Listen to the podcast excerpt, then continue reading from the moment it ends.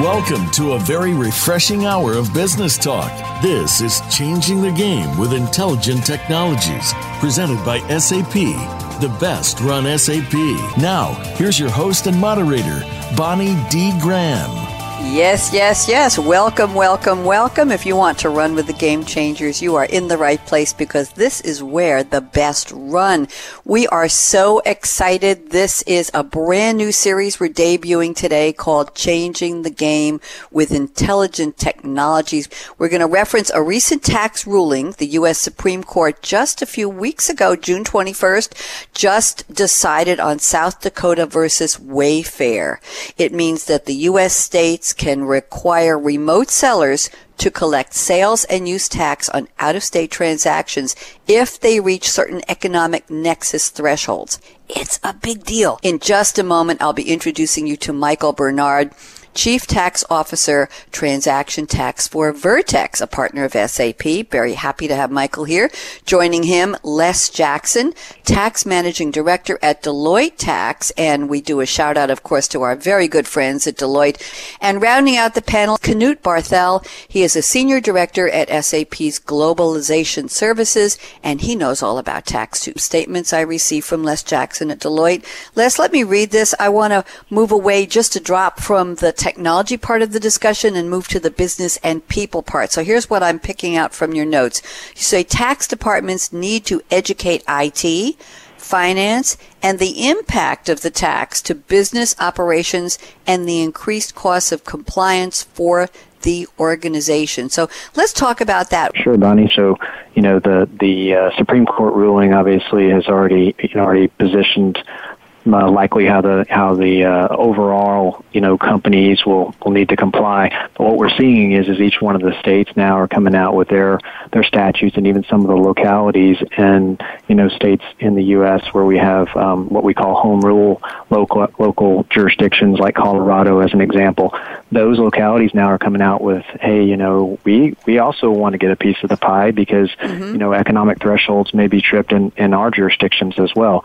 So what what that means is for a company is that they have to assess, okay, where are we doing business, right? And where do we have not only physical operations, but where are we making these, you know, remote sales into localities um, that we may be doing through an e-commerce channel or we may be doing through some type of uh, other channel, you know, that is maybe even a third party like a marketplace.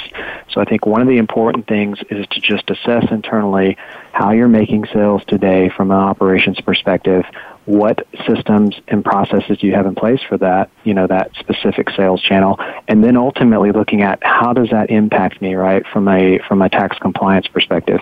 And what I mean by that is, you know, do I now have to file additional tax returns? So I think it's important, right, to to note where your current operations are, where you're making sales, what systems that those sales are made through, and then ultimately, how does that impact us, right? What can we do, you know, to make sure that we are reducing the risk of non-compliance compliance, but also uh, you know making sure we're we're uh, you know appropriately sized in our tax department to be able to handle any type of new filing requirements that we have. Let's go around the table to Knut. Talk to me about the implications inside a company. Agree or disagree with what Les just shared? No, I fully agree. I think that's uh, that's very important, and I think also from the core, what we really need to see, or what, what in many cases we already see happening, is really the tax departments getting closer to the business, and uh, especially in indirect tax. I mean, there is this notion that, uh, in theory, indirect tax is business neutral, uh, which is, of course, only an approximation. Thank you very much. And let's go around the table one more time, a little bit to Michael Bernard at Vertex. Thoughts, Michael?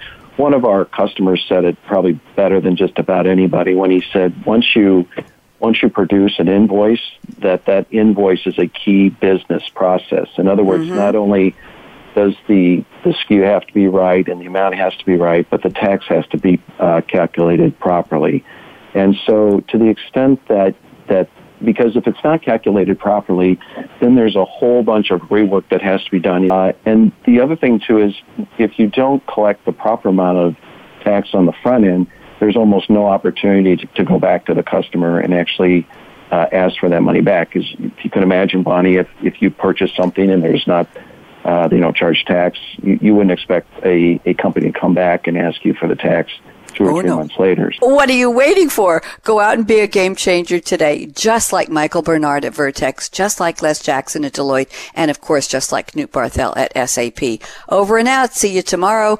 Coffee break with Game Changers, 11 a.m. You don't want to miss it. Bye bye.